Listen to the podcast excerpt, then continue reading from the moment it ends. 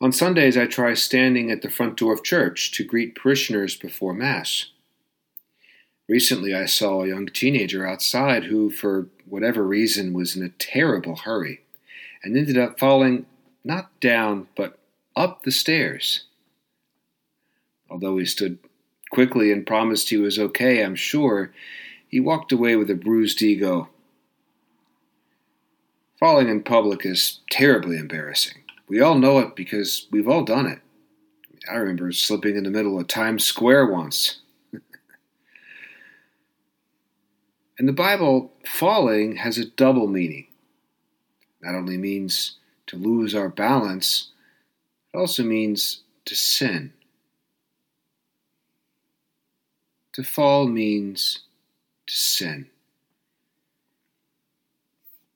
In the Gospel, we find a woman who has fallen.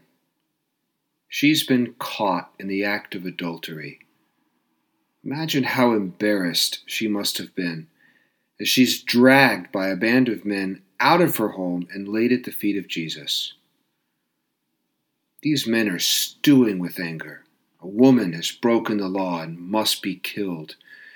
But before they unleash a barrage of stones upon her, they want Jesus to condemn her too.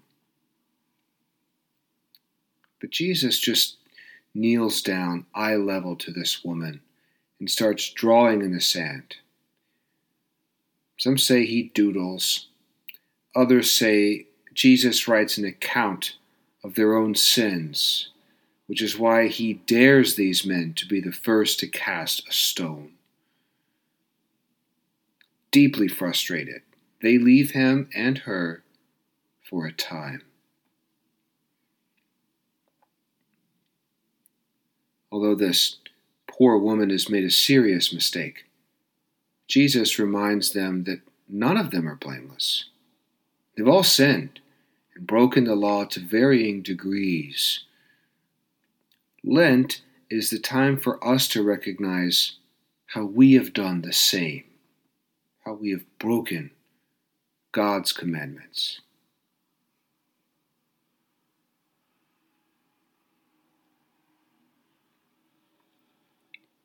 But Lent is also a time to remember that God is a God of forgiveness. He welcomes us back every time we leave Him.